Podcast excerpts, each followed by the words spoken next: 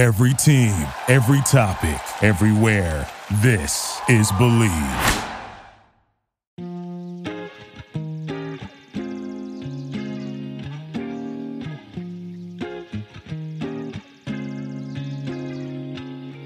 What is up? Welcome to the Los Angeles Dodgers podcast on the Bleav Network. I am JP Hornstra with the Southern California News Group. More than $1 billion have been spent on free agents this offseason. How much of that did you get?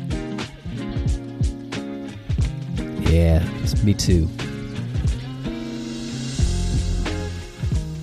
The Dodgers are giving the big bucks to Clayton Kershaw and Shelby Miller and Jason Heyward. And that's about it so far. What exactly are the Dodgers doing? That will be the topic of today's podcast. We've got a conversation with Shawn Green coming up. Stay tuned for that. But first, I wanted to dive into some nitty gritty stuff that will make you sound smart at your next holiday gathering when this comes up.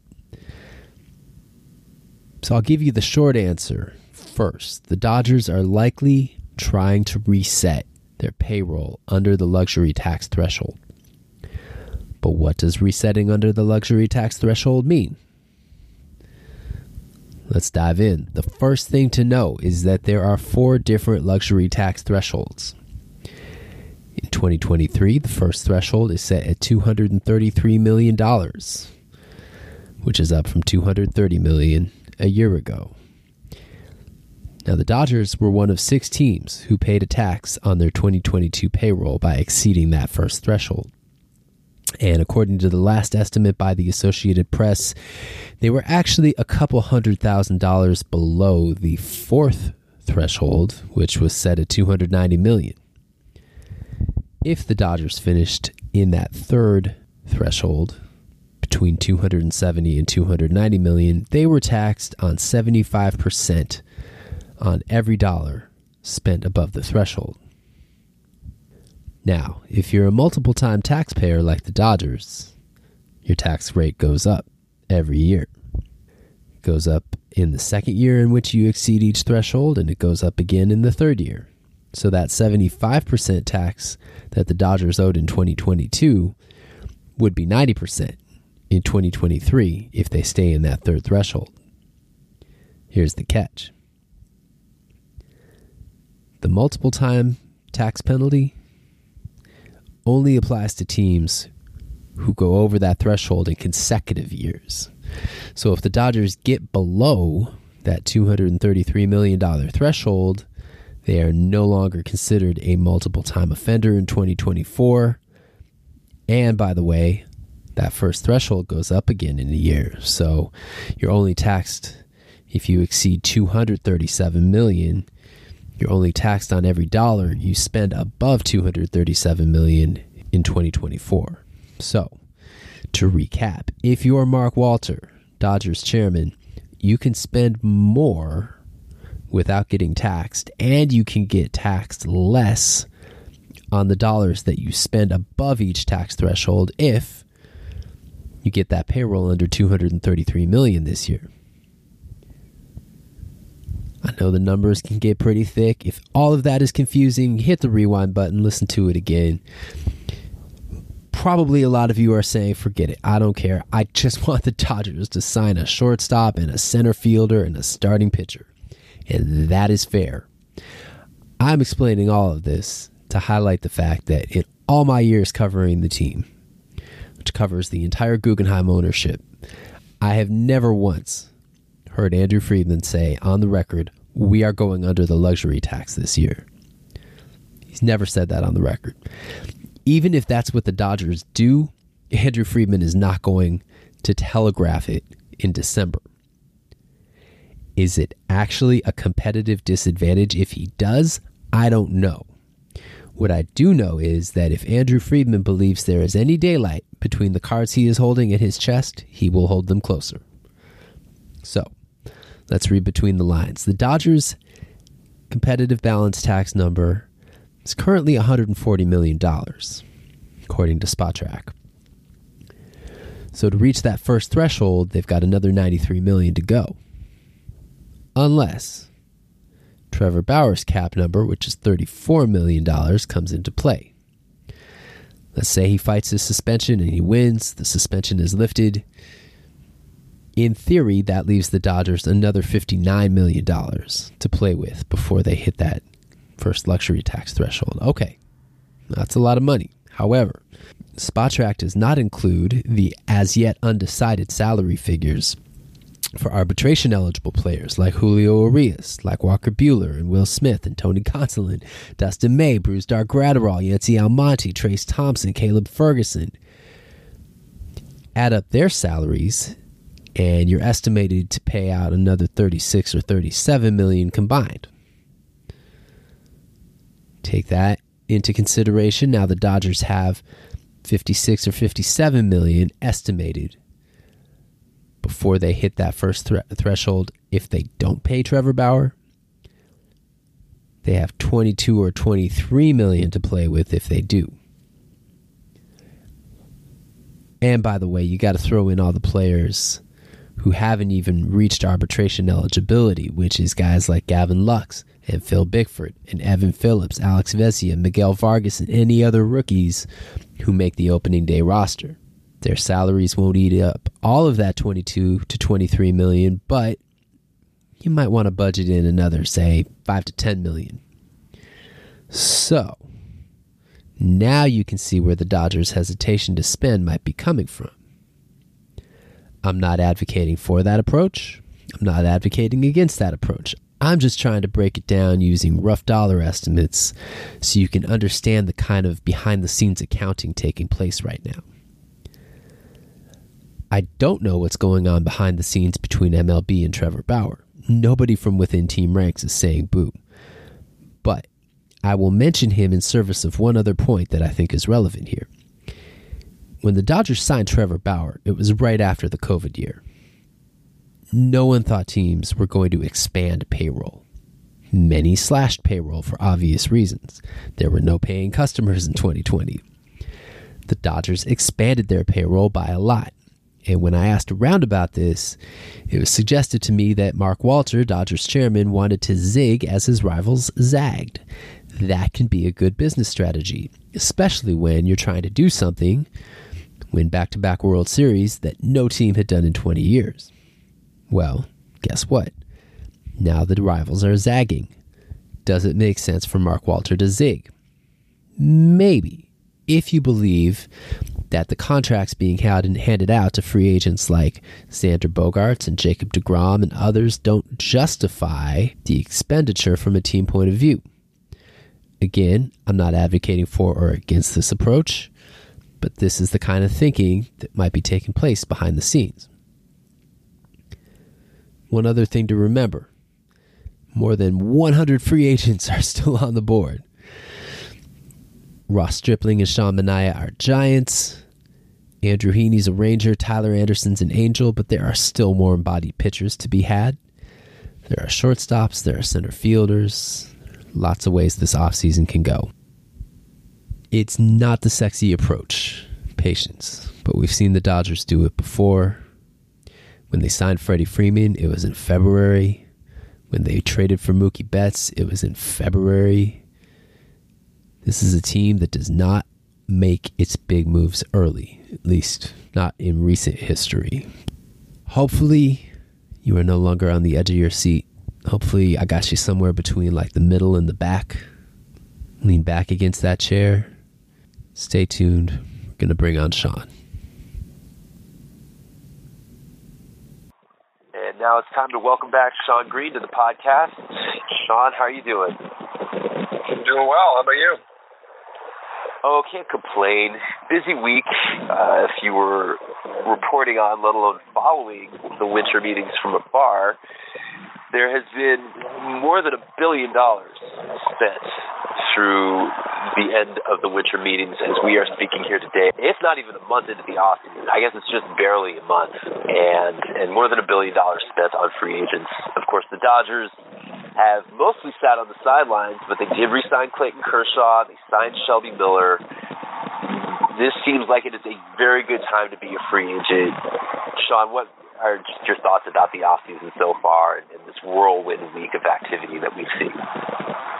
Yeah, it's been a it's been an interesting off season, a short off season so far, but it's been it's been uh, pretty exciting. I, I think I think coming out of the lockout last year, I think that's um, it's probably playing now to the to the players' advantage because there's a deal in place and the teams don't feel like they need to tiptoe or you know or don't have the opportunity to go out and sign the players that they wanted to last year, and, and now all of a sudden it's like okay, it's it's back to normalcy, and so it's, kind of free for all. And I think I, think that's that's great for the players. It's great for baseball, and you know it's great for the teams that end up getting the players that they that they've coveted, you know, over the last couple of years. And there's a lot of big names this year too. I think a lot of times that drives the prices up because you'll see, you know, guys like like Degrom and Verlander.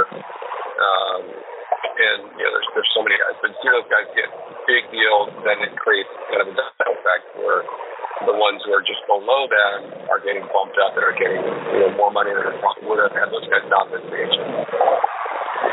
Absolutely. I think one of the guys, and we can talk about him, we can talk about some of the other Dodgers who left in free agency, but Cody Bellinger seems like a guy who I think two years ago, it would have been really easy for teams to look at the downside look at the recent production and say, okay, we're we're not going to give this guy, you know, more than ten million dollars, right?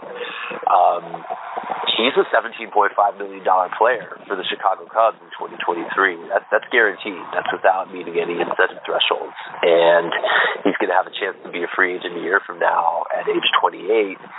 And like you said, it, it's not just the upper tier players. Although we saw Trea Turner sign a massive contract with the Phillies, we saw Xander Bogart sign an 11 year deal with the Padres, but it's trickling down to where, uh, you know, to name two former Dodgers, Cody Bellinger, like I said, 17.5 million. Joc Pederson is going to get 20 million dollars this year from the Giants. I don't know about you, Shawn, but I'm having to like recalculate or recalibrate rather my idea of what like a ten million dollar player is, a fifteen million dollar player is, a twenty million dollar player is. And this is all good for the players, of course, but like it's been a week, man. I know. Yeah, no, and it's not the, the numbers always go up, and so it's not like I don't think former players or fans or whoever it may be that you know aren't the ones cashing those checks should ever complain about what the numbers are. It's more about I think sometimes football players might scratch their head as to why players are getting evaluated in a way that puts them in certain tiers, right? Like by performance, like okay, that doesn't make sense, or that does make that makes sense. So it's more about that for me than the numbers. Um, you know, looking at a guy like like Belly, you know, I'm, I'm happy for him. He's had he's had a rough stretch, and he's still a young guy, and you know, he signed signed a great contract based on what he has done years ago, and based on his age and his athleticism and what they hope he can get back to. So, um, you know, it's it's kind of in my mind almost like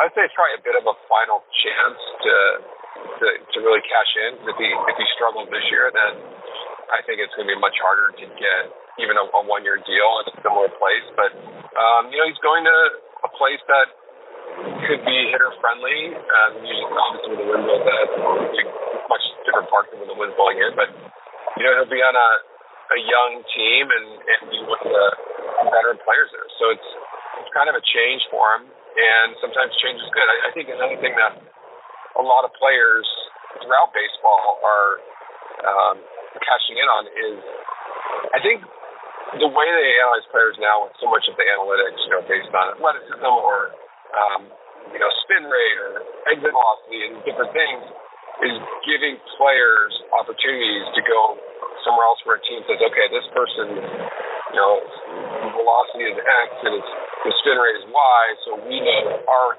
There's almost like a little bit of an arrogance to the teams, like because they all have their own approach as to how they're going to make players better. They have, feel like they have secret the secret sauce, and they sure. get their hands on someone who can change it and make it better. So I think these,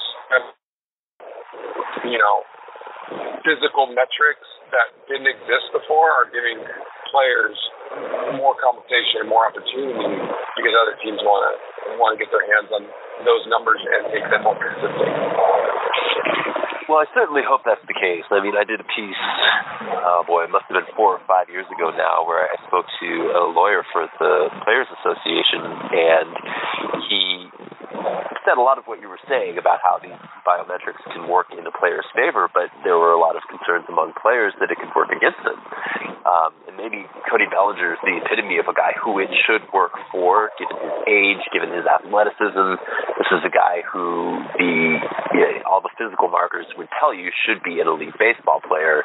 Whereas if you're a pitcher in his mid 30s, maybe you've had a Tommy John surgery or some other procedure, maybe sometimes those biometric things can work against you, which I think is why it's heartening to see.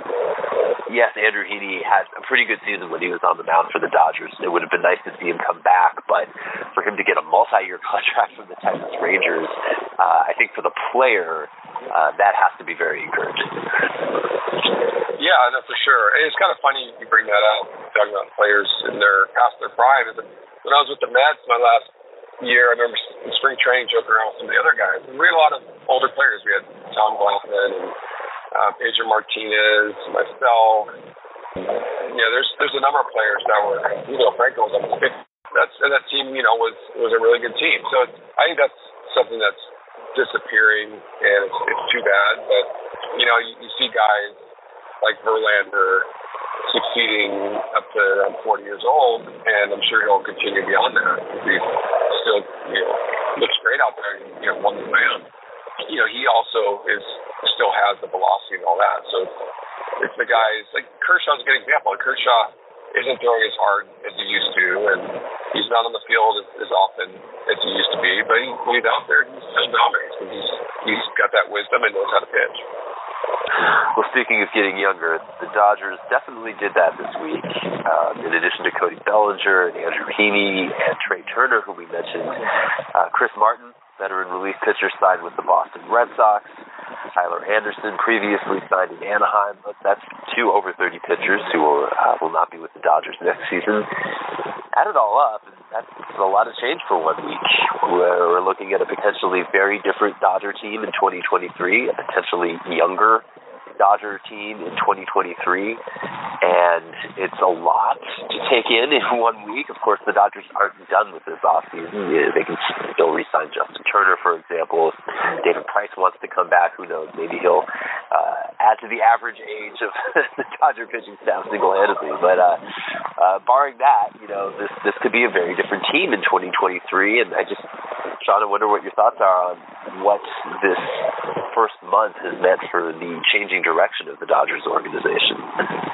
Yeah, it's a big change. But the thing about the Dodgers, they still have such a strong, deep core and such a great minor league system. You want to keep bringing in the youth, and you know, with Miguel Vargas coming up, Bobby Miller, like there's there's other guys, you know, below um, that are are knocking on the door. I'll be like, well, I'm sure we'll even you know sniff the business at some point this year. Um, so you start bringing these guys up, and that's what that's what made during my era the, the Braves the Yankees so dominant for long stretches. You know, you forget you think about the Yankees back then, having a bunch of free agents, but they they you know homegrown guys, you know Mariano, Pettitte, Jeter, Posada, Cano, like those guys kept coming up, and if you have too too much of a veteran team, then you age out and you have to go through a, a major rebuild. But I think what the Dodgers are is is actually smart. It's tough to you know to have a, a season like they had and, and have a lot of change, but uh, they have enough of their core back that they can come out and and they also have the resources. You know, if there there's something lacking come July, June, July, they can go out and, and acquire that that player or two that they need to, to kind of get back over the hump. But I, I don't worry about that. I think they're just they're so well run. They have so many resources, both as you know minor league players, major players, staff, and front office that they're going to be in good shape. One thing that I don't think is getting talked about enough, and, and maybe the reason that folks aren't talking about it because it's, it's a relatively minor thing in a lot of organizations. But you know, the Dodgers could have called up a lot of these guys a year ago, and part of me wonders if they did it just because there was no minor league season in 2020. A lot of those kids came back in 2021 looking rusty, especially hitters. Right, if you didn't really see live pitching outside of that uh, alternate site camp setting it really set you back. And and we saw the Dodgers try to go a little bit younger at the beginning of the 2021 season. And guys like DJ Peters, Sheldon Neuse, Luke Raley, they just didn't pan out. To their credit, the Dodgers pivoted, like you said, Shawn. They went out and got Albert Pujols. Uh, they got some other guys at midseason, and they were able to make a run for it, making the NLCS ultimately.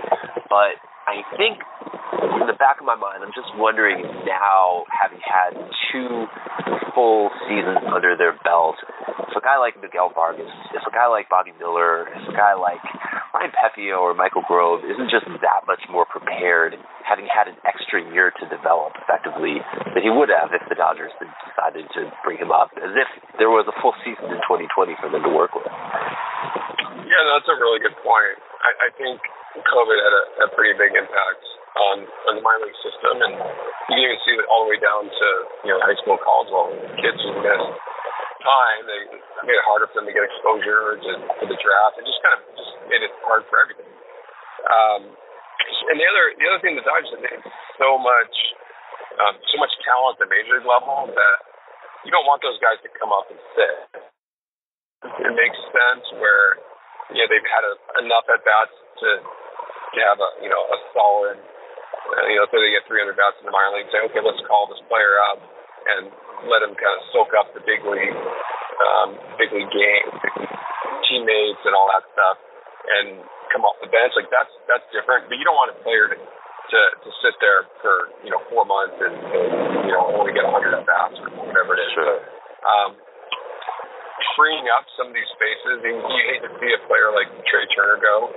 Um, but it, it just it does it, it, it frees up you know a spot for a young guy, and if the young guy's not playing like he could be playing, or like the team needs him to be playing, and they need to you know find something someone else to come in and, and you know, plug a gap until that player's ready, and then they can do that. Sure. Well, speaking of teams going in the opposite direction, I looked up this morning, and the fifth highest payroll in baseball, at least uh, on the luxury tax side, is the San Diego Padres, who this week signed Xander Bogaerts to an 11-year contract. I don't think anybody saw that coming. And I couldn't help but think about a couple years ago where the Padres signed Manny Machado, gave the big extension to Fernando Tatis Jr., and there was a lot of talk about how good that would be to have another team in the division pushing the Dodgers to spend to compete. And at the time, of course, you know, the Padres hadn't won anything in the postseason, and the Dodgers were on this incredible run. Now, flash forward a couple years, the Padres just eliminated the Dodgers in the first round of the playoffs. Uh, they're ramping up their payroll. The Dodgers seem to be resetting under the luxury tax threshold, and I wonder if all that talk about having some competition pushing them is a little less comfortable now. Shawn, what do you make of what the Padres are doing? Yeah, I mean they're going they're going hard at it. You know, it's been a process for them. They've they've had they've done a good job of you know, raising or firing talent, and um, then they're throwing their at their other needs or free agents and, and are putting together a great team. I mean, I, I think Xander Bogaerts is, is an awesome player.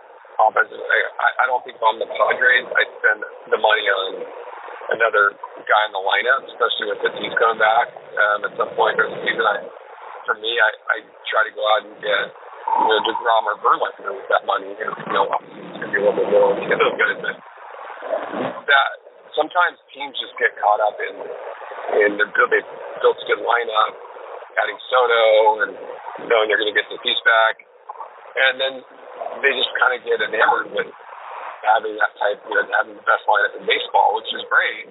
But at the end of the day, you know, it's it's going to come down to the pitching, and Um, you know, if I'm the Dodgers, I, you know, you look at it and say, wow, they're getting good, but you're gonna have to you have to beat good teams to win the World Series, and the Dodgers are no longer focused on winning the division. People say that it's like, you know, yeah, that's step one, but they want to win the World Series, and they feel like they need to win the World Series. So the more you can play and compete against you know, a, a formidable foe in your division, I think it only helps you in the long run. Uh, it, you know, didn't work out last year. Um, the Dodgers bats kind of went quiet at the wrong time, but um, you know, I, think it's, it's I think it's great for for Dodger fans to have you know two legitimate rivals in the division, and you know one of those those rivals might even be favored to win the division. So um, it'd be kind of a new definitely be a, a new um, role for the Dodgers to play as as uh, a team that's either you know a lot of people are picking to finish second. At least as of today, I would imagine it's probably pretty mixed. And uh, you know, it's it'll, it'll be interesting to see how the Dodgers respond to that. They've got two months to respond, and at least, uh, like you said, they're they're really only responding to the Padres at this point because the Giants kind of came up empty-handed themselves. Uh, looked like they were going to be signing Aaron Judge for two seconds there, and, and we could have been talking about the NL West being even more of a juggernaut uh, than they are as we sit here today. But I'm with you. I, I think it's just exciting. Like for so many years, we would see the Dodgers schedule, and and maybe there's an Arizona Colorado road trip where both teams are struggling, and it just looked like these free spaces on the bingo card. You can kind of tune out if you're a fan, let alone if you're a player. I would rather have every series be a competitive one, personally, uh, knowing that the Dodgers, like you said, they're building to win more things than division titles. There, there's going to be a good team, whether uh, the team on the other side of the field is spending or not. And I just think that it's going to be a much more entertaining season if you have that atmosphere that you saw every time the Dodgers went to San Diego in 2022.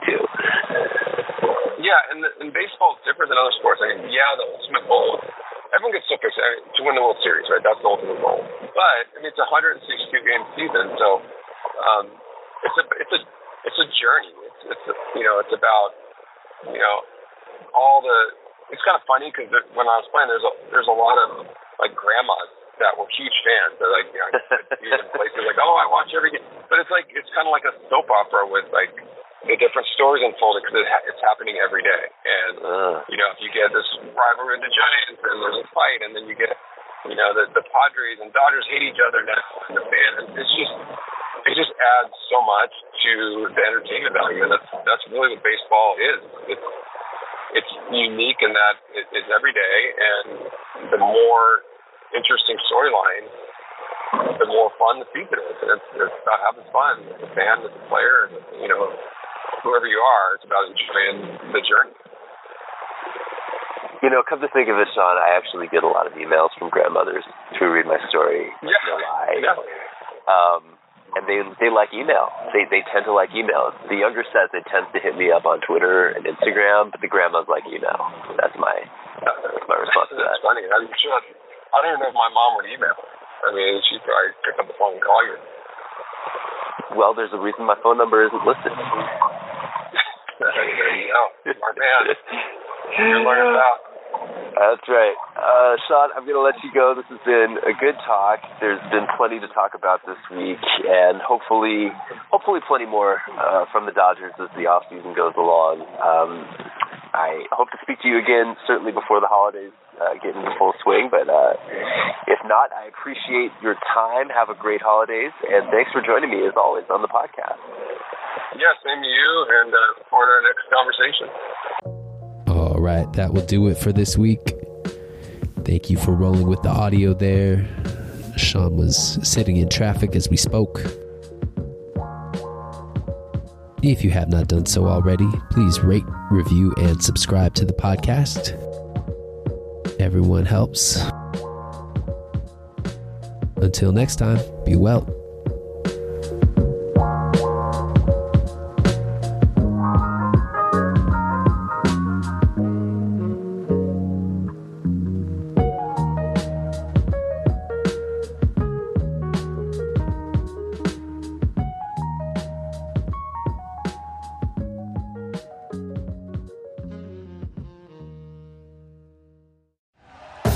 Thank you for listening to Bleav. You can show support to your host by subscribing to the show and giving us a five star rating on your preferred platform.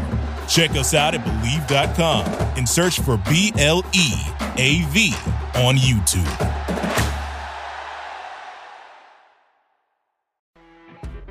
You know, when you're listening to a true crime story that has an unbelievable plot twist that makes you stop in your tracks?